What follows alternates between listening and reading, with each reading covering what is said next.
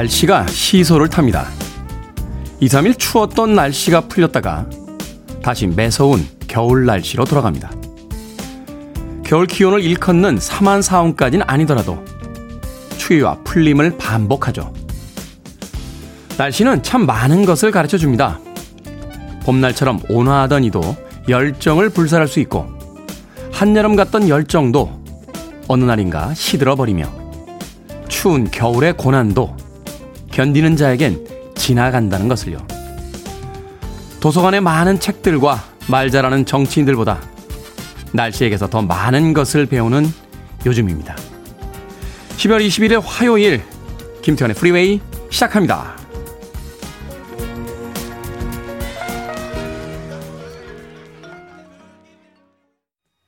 90년대 최고의 여성 걸그룹이었죠. 스파이스 걸스의 Say You'll Be There 들으셨습니다.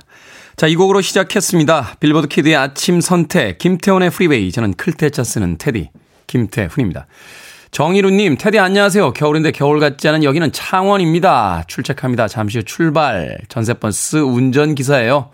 회사 출근 후에 문성대학교 등교하러 갑니다. 하셨습니다. 창원에 계시군요.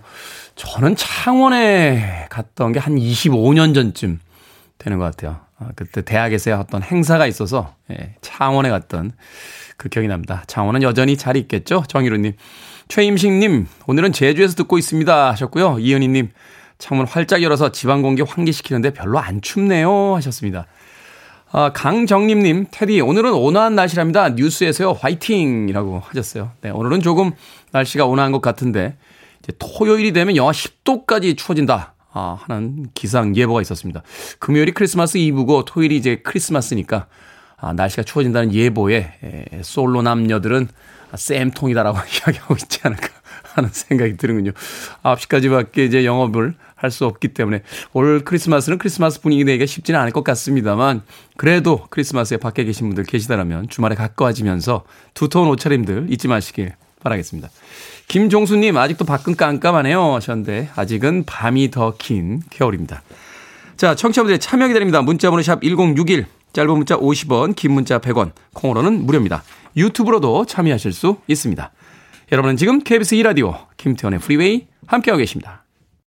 KBS 2라디오, yeah, 김태훈의 프리웨이.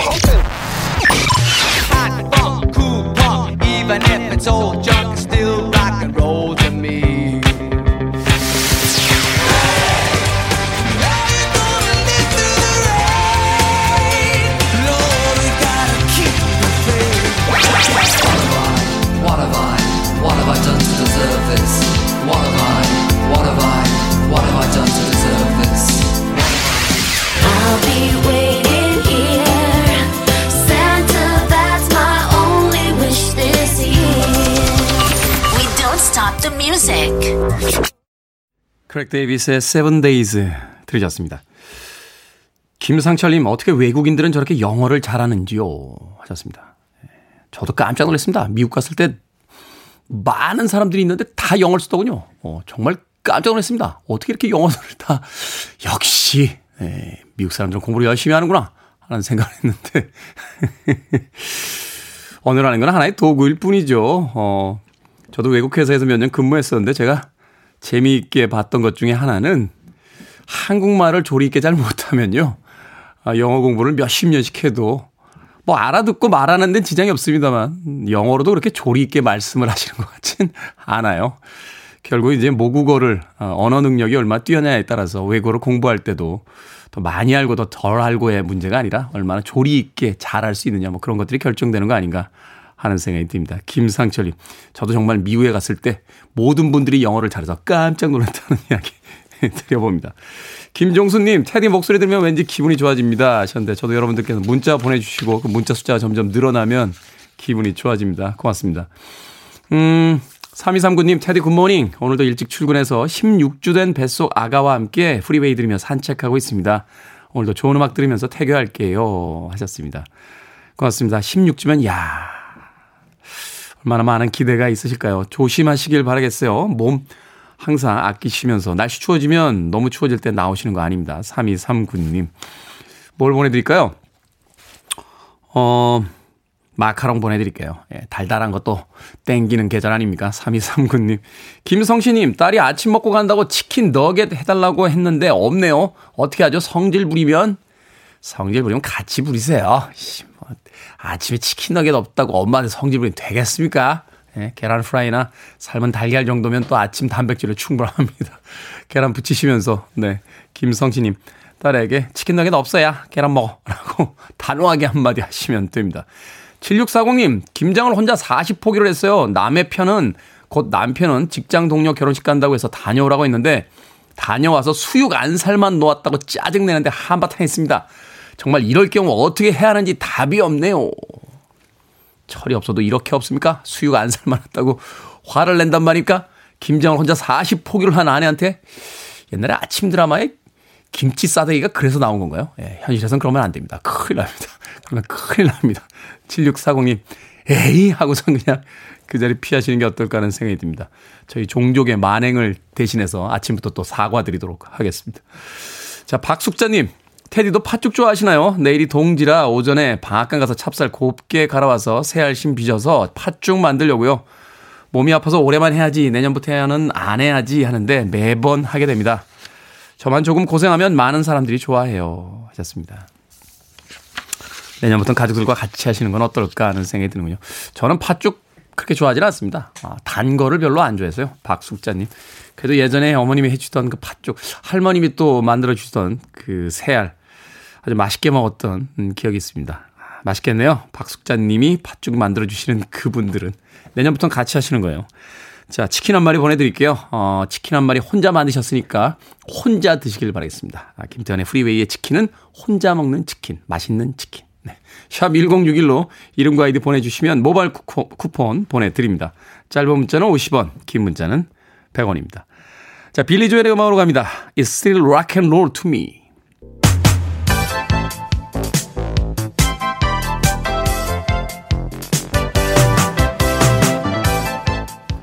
이 시각 뉴스를 깔끔하게 정리해드립니다. 뉴스 브리핑 캔디 전예현 시사평론가와 함께합니다. 안녕하세요. 안녕하세요. 전예현입니다. 자 이번 정부의 마지막 경제 정책 방향이 나왔습니다. 내년 성장률을 3.1%로 전망을 하고요. 또 내수 활성화를 위한 대책들을 시행한다. 라고 발표를 했어요.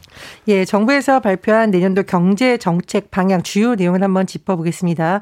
일단 관심이 가는 대목은 성장률인데 올해 경제 성장률을 정부에서는 4%로 잡았는데 내년에는 3.1%로 잡았습니다. 네. 근데 올해 코로나19로 여러 가지가 어려웠지만 수출은 상당히 호황을 보였었거든요. 그렇죠. 다만 이제 올해와 비교했을 때 내년에는 수출이 한 연간 2% 정도 늘 것으로 예상을 했고요. 내년에 정부에서 가장 주안점을 두는 점이라고 해야 될까요? 주목할 부분은 소비입니다. 소비. 예. 그래서 민간 소비가 고용이나 소득 개선에 힘입어서 3.8% 증가하면서 성장을 떠받칠 거라고 밝혔는데요. 중요한 것은 대면 서비스 소비가 얼마나 반등할지 여부예요. 그래서 정부에서 소비 활성화 대책부터 마련하겠다는 건데 어, 내년에 소비를 올해보다 5% 이상 늘리면 공제율 10%를 적용해서 최대 100만 원까지 소득 공제를 더 해주기로 했고요. 네. 또 전통시장 소비 증가분은 별도로 집계합니다. 그래서 중복으로 공제해주겠다는 게 정부의 계획이에요.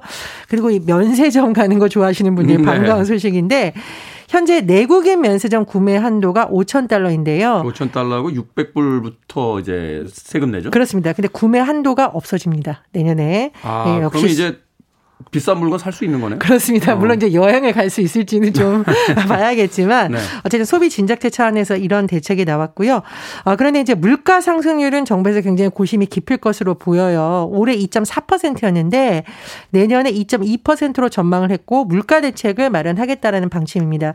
우리 공공요금 한번 전망을 했었는데 결론적으로 1분기 전기요금, 가스요금 동결하기로 했습니다. 음. 그리고 유류세 인하 조치를 비롯해서 여러 가지 대책을 추후 연장하겠다 이런 것도 검토하겠다고 밝혔습니다. 그리고 코로나19 상황이다 보니 참 이 우리 양극화 문제나 소상공인의 피해 보상 문제가 굉장히 중요한데 일단 양극화 해소를 위한 대책으로는 취약계층 고용 안정에 중점을 두고 일자리 106만 개를 만들고 1월에 50만 명 이상을 채용하겠다는 방침이고요. 소상공인의 손실 보상 분기별 하한 금액을 50만 원으로 높여서 지원하겠다 이렇게 밝혔습니다. 그리고 저출산 5대 패키지가 내년부터 본격적으로 가동이 됩니다. 일단 살펴보면 내년 1월 출생아부터요. 0세에서 1세 영아에게 월 30만 원의 영아 수당이 지급되는데 네. 2025년까지 5만 원, 50만 원으로 단계적으로 인상이 되고요. 매달 나가는 거죠? 그렇습니다. 그리고 참 예쁜 이름이네요. 첫 만남 꾸러미라는 것이 도입되는데 네. 출산 시에 200만 원이 지급되는데 이 200만 원 이름이 첫 만남 이용권입니다. 우리의 첫 만남을 축하해라고 하면서 약간 축하금의 개념이 있는 거고 임신, 출산, 의료비에 대한 바우처가 60만 원에서 100만 원으로 확대되는 내용 등이 포함되어 있습니다. 물론 이제 도움이 되긴 하겠습니다만 출산을 미루는 그 진짜 이유가 뭔지도 좀 깊게 고민을 해보셨으면 그렇습니다. 정부에서 지금 이제 국공립 어린이집 확대 방안이라던가 이런 방안도 나오고 있는데요. 말씀해 주신 것처럼 인프라도 좀 탄탄해지면 예비 엄마 아빠들의 고민이 좀 덜, 덜하지 않을까 그런 생각이 듭니다. 네. 자, 국민의힘의 비공개 선대위 회의장 밖으로 고성이 흘러나왔습니다. 네 감지된다 하는 뭐 관측평도 있는데 한편으로는 한국 여성 정치 네트워크 신지혜 대표 국민의힘으로 깜짝 영입이 또 화제가 되기도 했습니다. 어제 국민의힘 취재진들이 두 번 깜놀, 깜짝 놀랬다 이런 표현 나왔다고 합니다. 첫 번째 네. 비공개 선대위 회의장에 기자들이 바깥에 문 밖에 서 있거든요. 이제 회의 끝나면 무슨 내용 나왔어요? 들으려고 했는데 안에서 막 고성이 나왔다. 그래서 취재한 내용 또 언론 보도 내용을 종합해 보면 이준석 대표와 조수진 최고위원 사이에서 고성이 오갔다고 합니다. 지금 조수진 최고위원이 선대위 공보단장인데 네.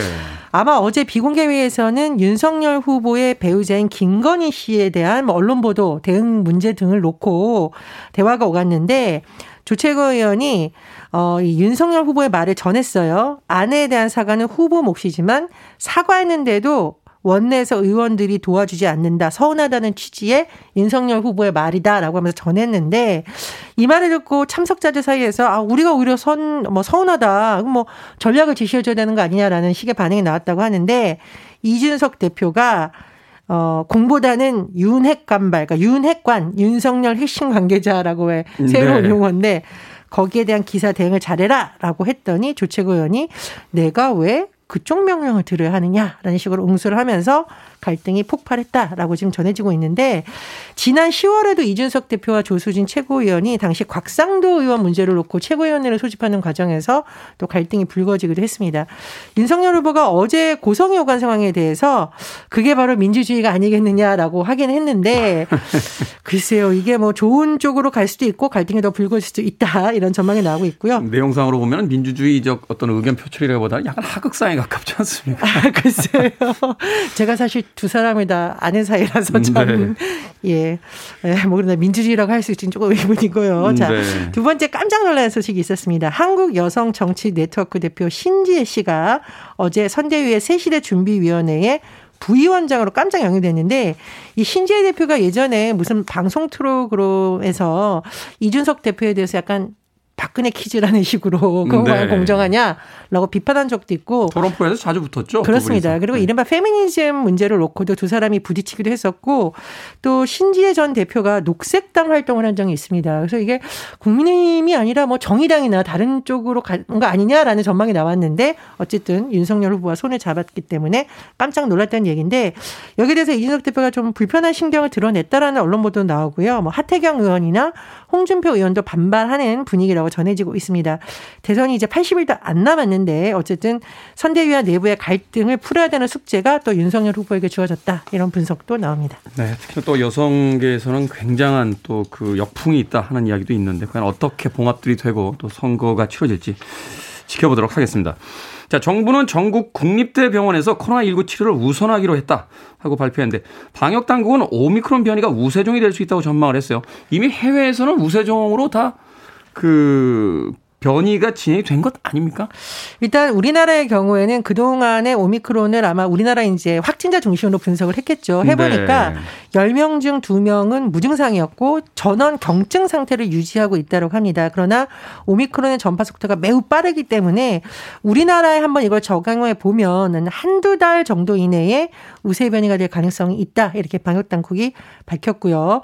자, 그리고 정부의 고민 지점이 지금 중환자 병상 가동률이 지난 지난주에 이미 전국 평균 81%를 넘었습니다. 뭐 수도권은 거의 90%죠. 그렇습니다. 이제 병상 부족도 문제고 사실은 인력도 지금 굉장히 문제라는 지적이 나오고 있는데 정부에서 일단 병상 문제 해결을 위해서 전국 국립대병원 치료 우선순위를 코로나19에 둔다라는 방침이고요. 그리고 코로나19 진료 과목과 관련해서 이 전문 과목을 담당한 군의관을 수도권 지역 코로나 중증병상 운영 상급종합병원에 전면 투입하겠다고 밝혔습니다. 그런데 이 국립대병원 노조 연대체에서 지금 간호사 한 명이 중환자 4명을 돌본다. 그래서 어. 임시 파견직이 아니라 공공 병원 인력을 충원해야 된다 이렇게 주장하고 있어서 정부에서도 이 대책을 고민 중인 것으로 알려졌습니다. 뭐 최근에 이제 치명률까지 올라가고 있다라고 하니까 그 어느 때보다도 개인 방역 정말로 신경 많이 쓰셔야 될 것 같습니다.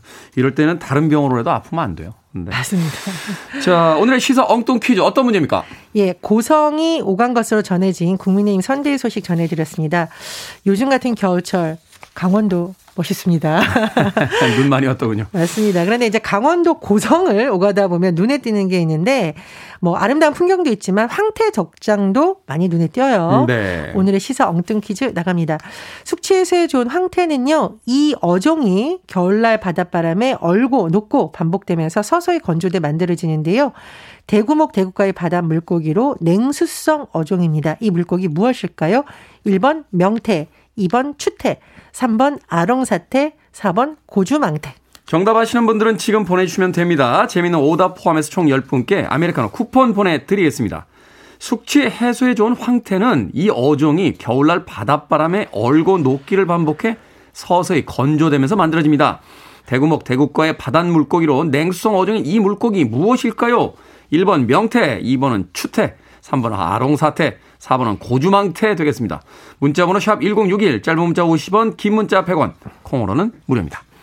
뉴스 브리핑 전혜연 시사평론가와 함께했습니다. 고맙습니다. 감사합니다.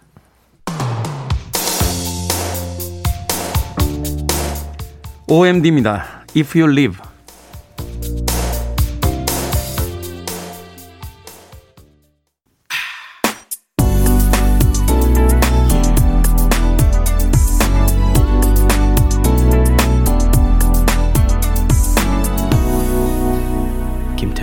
Freeway. 크리스마스 캐럴 분위기가 물씬 풍기는 곡이었죠. 6080님의 신청곡 브리트니 스피어스의 My Only Wish 들려드렸습니다. 자, 오늘의 시사 엉뚱 퀴즈. 숙취 해소에 좋은 황태는 이 어종이 바닷바람에 얼고 녹기를 반복해 만들어집니다. 이 물고기는 무엇일까요? 정답은 1번 명태였습니다. 명태. 주미자님 명태입니다. 우리 남편 이름은 명태건. 어릴 때 별명은 늘 노가리였대요. 라고 아, 부모님, 부모님들이 아이들 그 이름 지어 주실 때 한 번쯤 생각하셔야 돼요. 이거 분명히 놀림 받을 텐데. 왜냐면 저처럼 그냥 평범한 이름도 어떻게든 아이들이 하여튼 뭔가를 만들어내서 놀립니다. 명시성을 쓰셨는데 태건이라니요. 그러니 지금은 뭐 훌륭한 이름입니다만 아 이때는 굉장히 힘들었겠다는 생각도 드네요. 주미자님께서 좀 다독여 주세요. 어릴 때 힘들었지 하면서. 자, 김재철님, 정신 상태. 저 지금 정신 상태 최악입니다. 왜 그러시나요? 김재철님, 힘내십시오. 문선주님, 안개에 차가 막혀 죽을 것 같아. 라고 보내셨고요. 안전운전 하십시오. 안개가 꼈을 때 이 상향등 막 이렇게 올리시는 분들이 있는데 더 안 보입니다. 예, 천천히 가시는 것밖에 방법이 없습니다. 7787님, 명태요. 오늘 같은 날이 딱이네요. 명태 요리 먹고 고주망태 되고 싶은 날입니다. 고주망태까지는 되지 마십시오. 자, 8320님, 해장에는 명태가 굿이죠. 클태 선생도 드셔보세요. 하셨는데, 주문진에 제가 자주 가던 황태 해장국집이 있었는데, 최근에는 자주 가지 못해서 여전히 그 자리에 있겠죠. 네, 날씨가 좀 풀리면 또 주문진에 가서 그 맛있는 황태 해장국 한 그릇 먹고 싶네요. 8320님. 자, 방금 소개해드린 분들 포함해서 모두 10분에게 아메리카노 쿠폰 보내드립니다. 당첨자 명단, 김태훈의 프리웨이 홈페이지에서 확인할 수 있습니다. 콩으로 당첨이 되신 분들은요, 방송 중에 이름과 아이디 문자로 보내주시면 모바일 쿠폰 보내드리겠습니다. 문자 번호는 샵 1061, 짧은 문자는 50원, 긴 문자는 100원입니다. 컬렉티브 소울입니다. December.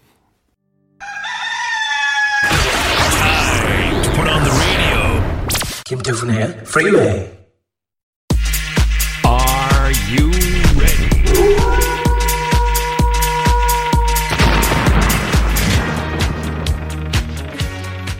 고수연님께서요, 이렇게 상쾌하고 가뿐한 해결책이 있는데 왜 고민하심? 이라면서 고민은 몽땅 테디에게 보내라고 하셨습니다. 결정은 해드릴게 신세계 상담소.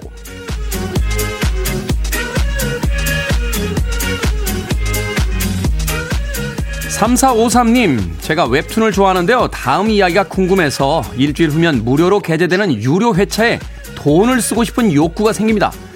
일주일을 기다려 무료로 볼까요? 아니면 웹툰으로나마 힐링한다는 명목하에 선결제를 해볼까요? 선결제 합시다. 힘들게 재밌는 웹툰 그리는 작가들에게 응원의 결제 한번 해주세요.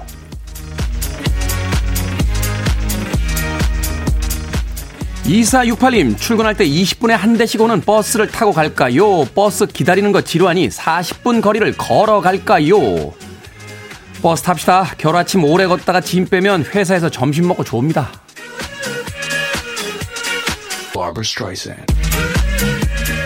임서연님, 좋아하는 친구가 있는데 저랑 다른 고등학교로 배정을 받았어요. 헤어지기 전에 고백하고 싶은데 친구들은 어차피 눈에서 멀어지면 마음에서 멀어진다고 하지 말래요. 어떻게 할까요? 고백할까요? 아니면 말까요? 고백하세요. 사랑은 가슴의 말을 듣는 거지 친구들 말을 듣는 게 아닙니다.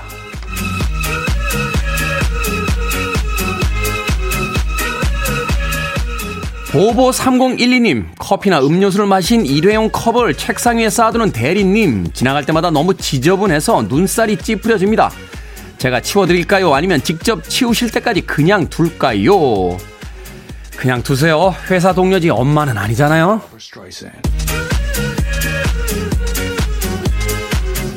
고민 소개된 네 분에게 선물도 보내드립니다. 이렇게 고민 해결하고 싶은 분들 방송 중에 계속 보내주세요. 문자 번호는 샵 1061, 짧은 문자 50원, 긴 문자 100원, 콩으로는 무료입니다.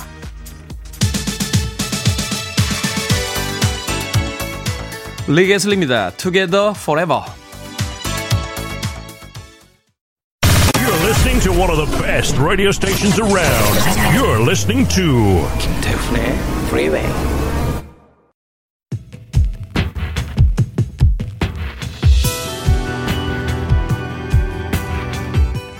빌보드 키드의 아침 선택 KBS 2라디오 김태원의 프리웨이 함께하고 계십니다. 리암 라임스의 I Need You 1부 끝곡입니다. 잠시 후 2부에서 뵙겠습니다.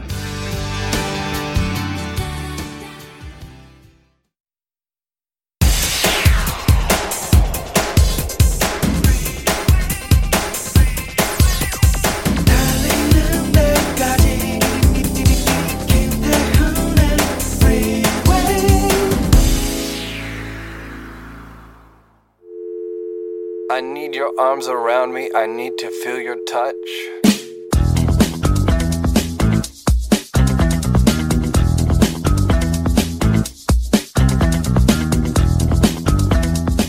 사흘 동안 세상을 볼 수 있는 기적이 일어난다면 첫째 날은 다정함과 친절함과 우정으로 내 삶을 가치 있게 만들어준 사람들을 볼 겁니다.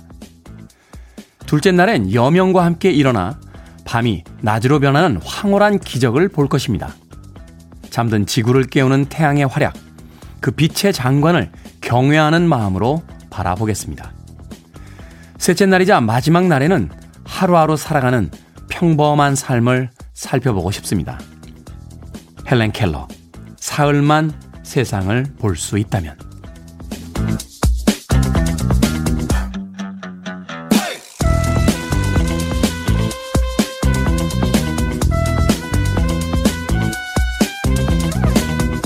뭐든 읽어주는 남자. 오늘은 청취자 김다힌 님이 보내주신 헬렌 켈러의 글 읽어드렸습니다.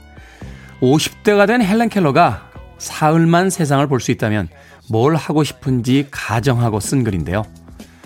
내가 무심코 흘려보내고 있는 이 하루는 어제 떠나니가 간절히 원했던 그 하루란 말이 떠오르기도 합니다. 여러분은 단 사흘 세상을 볼 수 있다면 어떤 것들을 눈에 담으시겠습니까?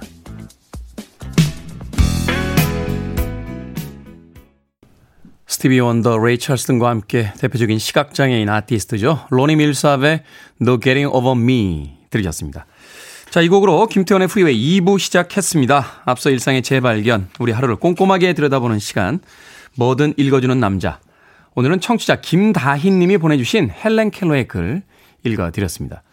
최은경님께서요, 8시 정각, 뭐든 읽어주는 남자를 듣기 위해 출근길에 신호대기를 즐기게 되었답니다. 오늘도 기대감 높게 시작하렵니다. 하시면서 이 코너에 대한 애정을 보여주셨습니다. 오늘 읽어드린 글은, 어, 시각장애인이었던 헬렌 켈러가 사흘만 세상을 볼 수 있다면 무엇을 보고 싶은지 50대가 되었을 때 쓴 글이었습니다. 정경환님께서는 아름다운 경치와 잘생긴 사람, 사랑하는 사람만 보고 가렵니다. 하셨고요. 김지연님께서는 테디는 매일 다 실천하고 계시네요. 하셨는데, 제가요? 어, 제가, 제가 뭘 실천하고 있죠? 저는 그렇게 실천을 잘하는 사람이 아닙니다. 예, 생각만 많고 말은 많은데, 실천은 잘 못하는 사람입니다. 저도 사실 생각을 해봤어요. 3일만 볼 수 있다면 뭘 볼까라고 생각을 했는데, 제가 제일 좋아하는 바다에 가서 하루 종일 바다를 쳐다보고요. 또 하루는 계속 같이 살아갈 사람들이 주변에 있지 않겠습니까? 그 사람들을 하루 다 모이라고 해서 그 사람들 얼굴을 기억을 해보고요. 마지막 날에는 제가 제일 좋아하는 아, 왕자의 게임 시즌 5를 몰아보기로 한번 다 다시 보고 싶습니다. 예. 못 보잖아요. 그거 그러니까 저 왕자의 게임 시즌 5 정말 좋아하거든요. 네, 시즌 6, 7, 8은 별론데 예, 시즌 5 좋아합니다. 그걸 꼭 어, 전편을 다 보고 싶다 하는 생각을 문득 해봤습니다. 자, 뭐든 읽어주는 남자. 여러분 주변에 의미 있는 문구라면 뭐든지 읽어드립니다. 포털 사이트에 김태훈의 프리웨이 검색하고 들어오셔서요. 홈페이지 게시판 사용하시면 되고요. 말머리 뭐든 달아서 문자로도 참여가 가능합니다. 문자 번호는 샵1061, 짧은 문자는 50원, 긴 문자는 100원, 콩으로는 무료입니다. 오늘 채택되신 청취자 김다희님께 촉촉한 카스테라와 아메리카노 두 잔 모바일 쿠폰 보내드리겠습니다. I want it, I need it, I'm desperate for it. Okay, let's do it. 김태훈의 Freeway. 두 곡의 음악 이어서 들려드렸습니다. 멜리사 맨체스터의 Looking Through the Eyes of Love. 이어진 곡은 저메인 잭슨의 Lonely Won't Leave Me Alone까지 두 곡의 음악 들으셨습니다.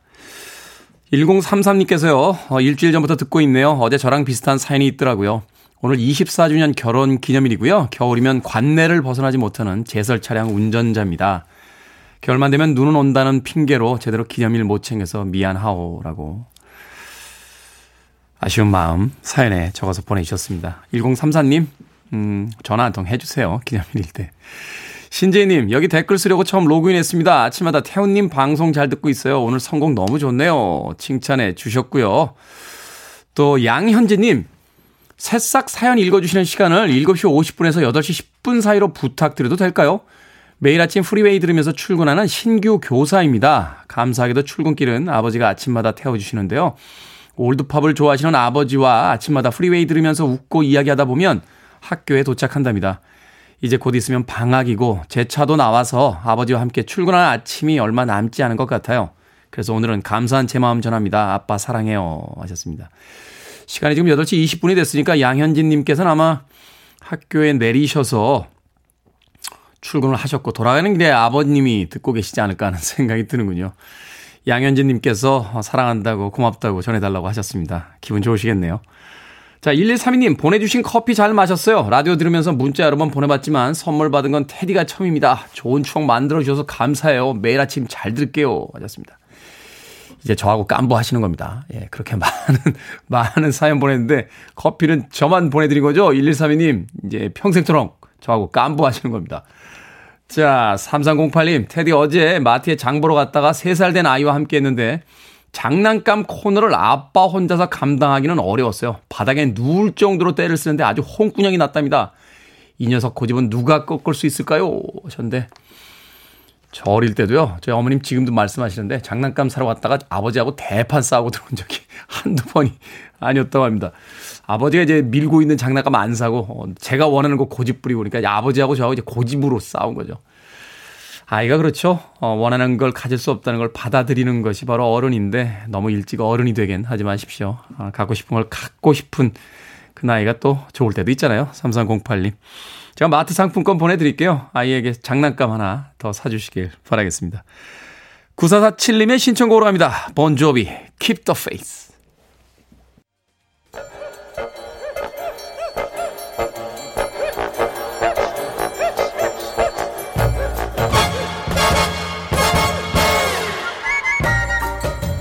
온라인 세상 속 촌철살인 해학과 위트가 돋보이는 댓글들을 골라봤습니다. 댓글로 본 세상.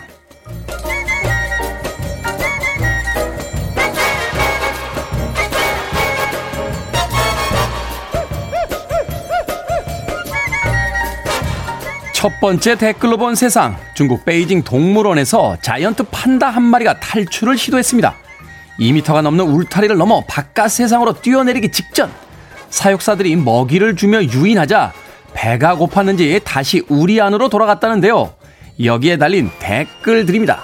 윤땡땡님, 잠깐 밖에서 놀다 오려고 했던 것 뿐인데 딱 걸린 거죠. 이나라님, 저도 엄마한테 가출한다고 큰 소리 친 지 10년이 넘었지만 저녁마다 밥 먹으러 집으로 돌아와요.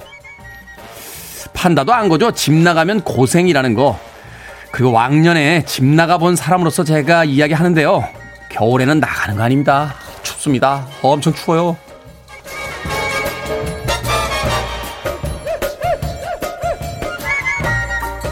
두 번째 댓글로 본 세상 한 교수가 대학 신입생 글쓰기에 나타난 오류를 분석해 논문을 썼습니다. 의식의 흐름대로 글을 써서 문장이 지나치게 길어지거나 문맥에 어울리지 않는 단어를 선택하기도 하고요. 참고 문헌에는 초등학생이 썼을지도 모를 미심쩍은 링크를 한 페이지 가득 채워 놓는다는군요. 교수는 이번 연구를 바탕으로 학생들에게 올바른 글쓰기를 알려줄 방법을 동료들과 논의하고 있다고 합니다. 여기에 달린 댓글들입니다. 질병 코드님, 사흘, 글피 같은 단어들이 논란이 될 때 저는 충격이었습니다. 아스토님, 요즘 신입생들은 메일을 카톡 보내듯 보낸다고 하더라고요. 이름 학번도 밝히질 않아서 교수님들도 답장할 때마다 혼란스럽더란데 메일 보내는 방법도 좀 다뤄주시면 좋겠네요. 읽지 않으면 쓸 줄 모르죠. 영상을 보고 찍고 편집하는 데는 뛰어나지만 읽고 쓰는 것엔 미숙한 세대와 보고 찍고 만드는데 힘들어하는 기성세대.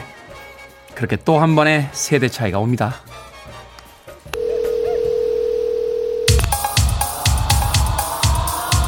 그 기성세대가 젊었을 때 들었던 음악입니다. 콘캔, I beg your pardon.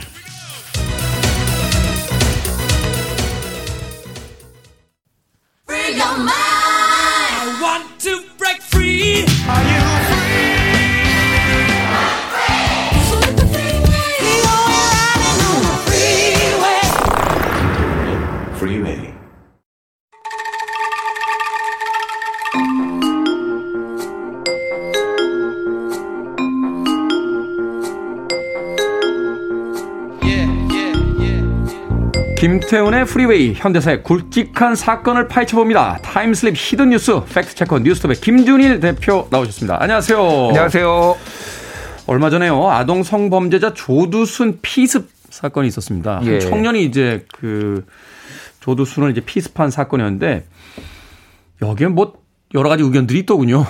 음. 사실은 그 사건을 좀 쳐다보다 보니까 과거에 어떤 사건이 생각이 나서 근데 그 날짜가 또 이맘때쯤으로 그 기록이 돼 있더군요. 1965년 12월 22일 백범 김구 암살 범인 안두희 피습 사건이 있었는데 안두희가 한 청년에게 공격을 당한 사건이었습니다. 뭐 외형적으로는 비슷하다고 볼 수 있겠습니다만 또 내용적으로 완전히 다른 사건일 수 있으니까요. 그날의 이야기 먼저 좀 들려주시죠. 예.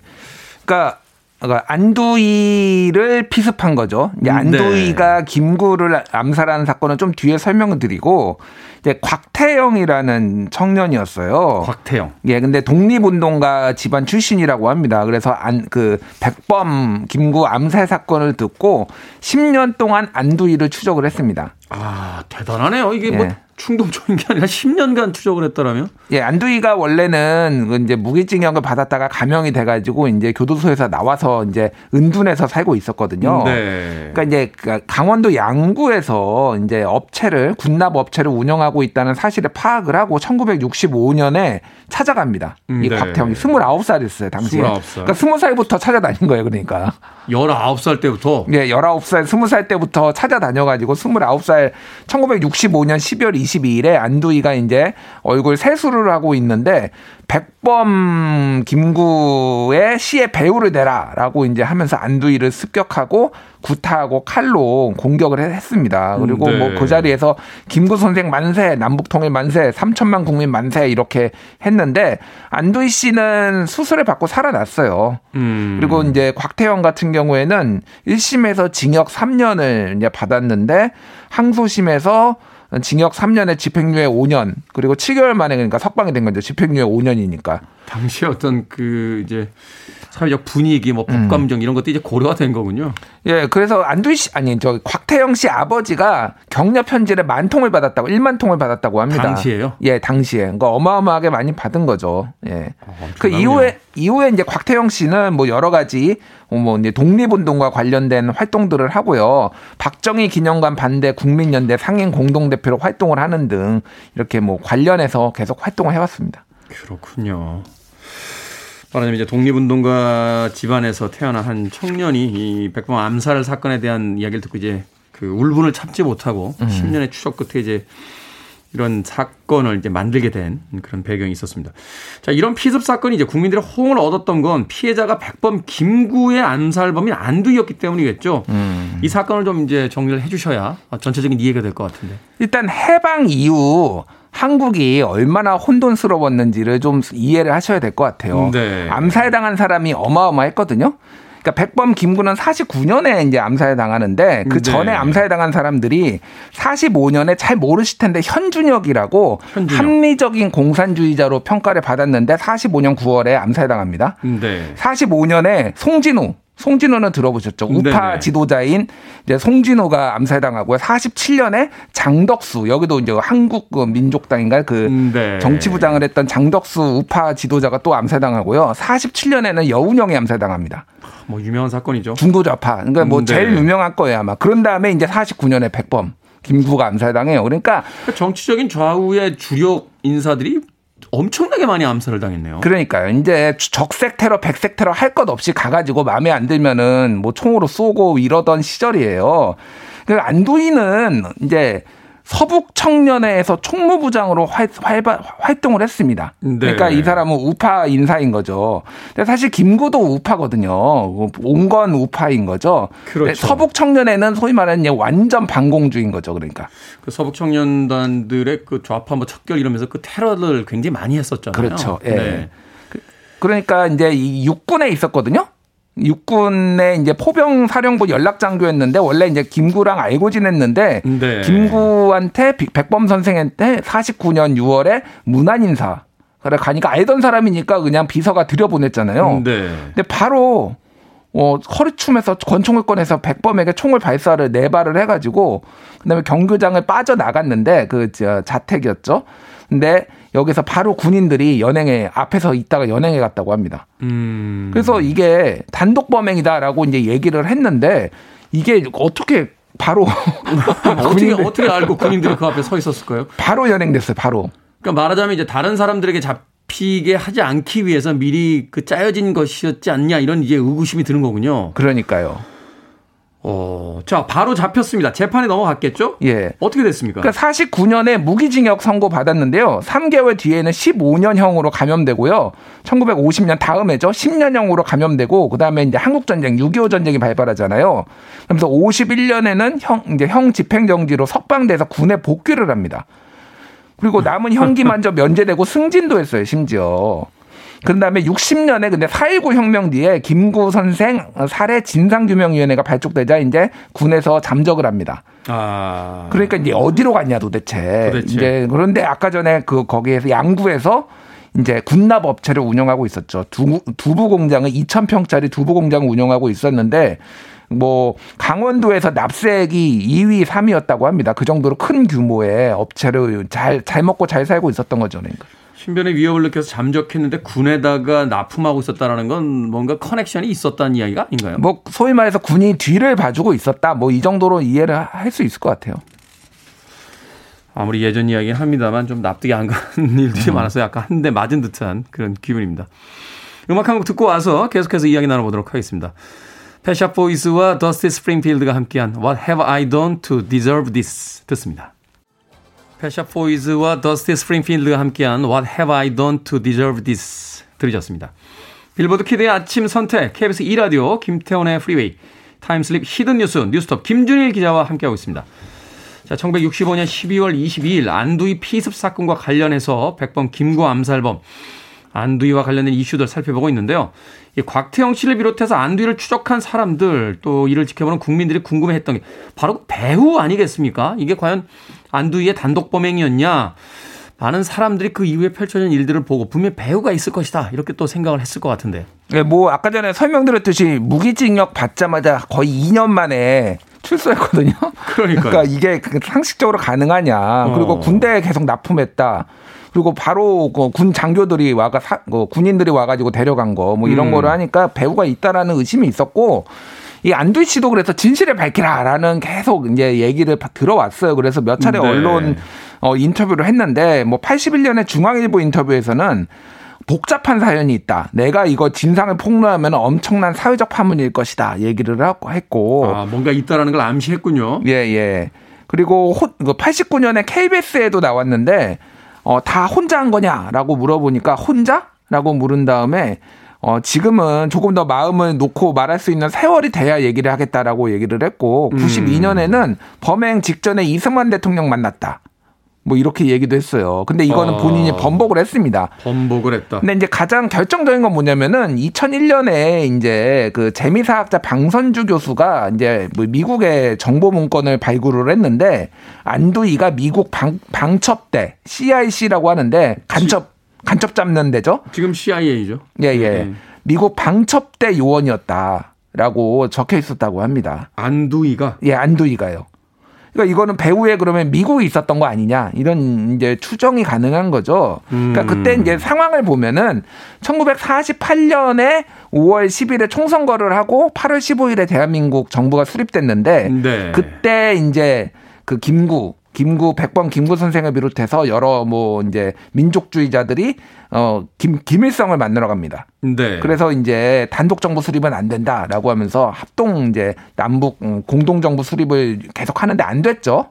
그게 뭐 이루어지지가 않았었죠. 예. 그 이듬해 이제 암살당한 거예요. 근데 미국 같은 경우에는 남한 단독 정부 수립을 강하게 원했거든요. 미군정은. 음. 그러니까 이게 배후에 미국이 있는 거 아니냐. 뭐 확인되지는 않았습니다만은 이런 정황상으로 봤을 때 이런 좀 음모론적 얘기가 지금 나올 수가 있는 거죠. 그렇군요. 이게 어떤 정치적인 어떤 당시의 상황들을 이제 놓고 봤을 때 여러 어떤 의구심들이 일고 있는데 음. 결정적 증거는 아직까지도 밝혀지지 않는다. 자, 곽태영 씨 외에도 안두희를 추적하고 비슷한 사람들이 꽤 있었죠?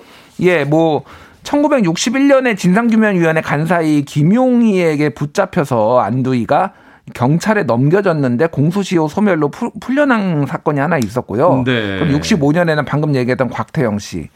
그리고 1987년에도 뭐 민족정기 구현회장 권중에게 서울 마포구청 앞에서 발각이 됐다고 합니다. 그래서 뭐 모든 걸 털어놓아라 이렇게 얘기를 하니까 안두희가 거절을 하니까 몽둥이로 때려서 구속이 됐고요.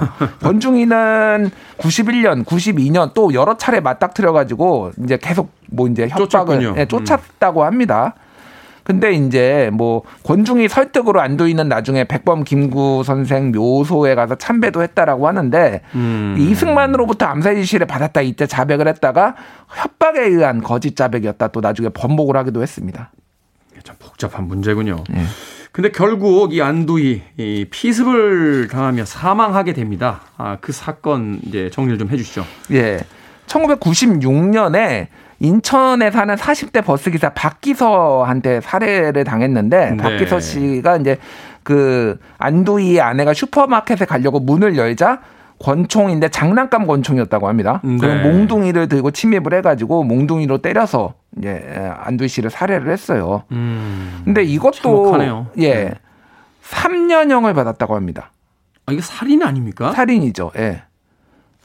어, 그런데 3년형밖에 받질 않았어요? 예, 3년형을 받았는데 98년에 3일절 특사로 사면됐습니다. 또 형을 다 채우지 않고. 그러니까 당시에 김구 백번 김구 선생에 대한 어떤 추모가 굉장히 강했고 민족 안두이는 민족 배신자니까 응징해야 된다. 뭐 이런 정서들이 매우 강했다라고 볼 수가 있죠. 그래도 이 전체적으로 들으시면 알겠지만은 형량이 다 네. 납득이 하기 어려운 아, 뭐 안두이부터 해가지고 다 납득을 하기가 어려운 형량들이 계속 나오고 있는 거죠. 네.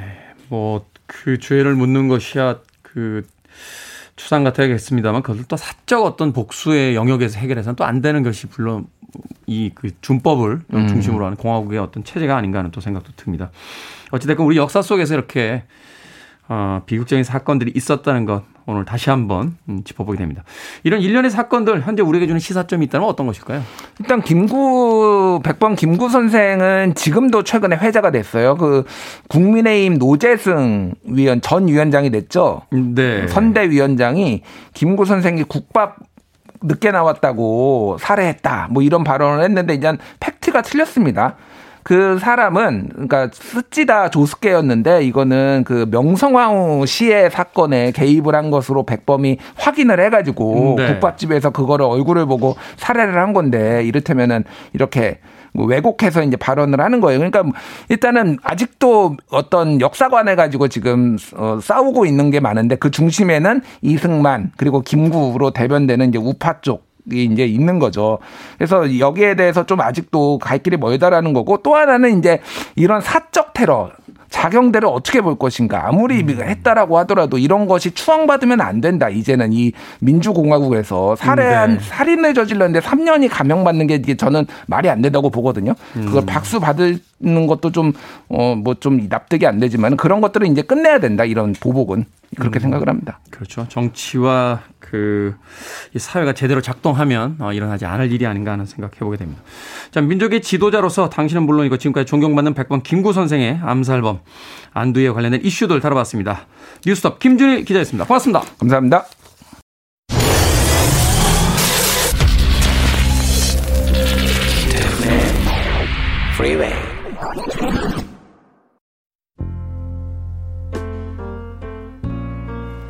KBS 2라디오 김태훈의 프리웨이 오늘 방송 여기까지입니다. 날은 조금 따뜻해졌습니다만 미세먼지가 많습니다. 이것이 괜찮으면 저것이 안 괜찮죠. 완벽한 날이 있을까 싶네요. 루 리드의 Perfect Day 오늘 끝곡입니다. 저는 내일 아침 7시에 돌아오겠습니다. 고맙습니다.